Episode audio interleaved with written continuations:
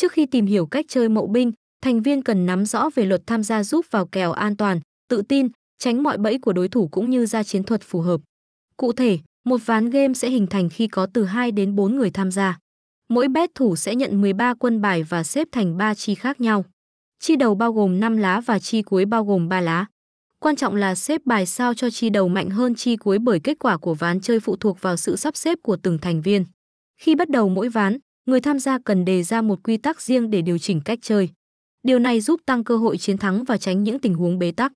Tuy nhiên, bet thủ cũng cần linh hoạt để thích nghi với từng tình huống cụ thể và giảm thiểu rủi ro tối đa.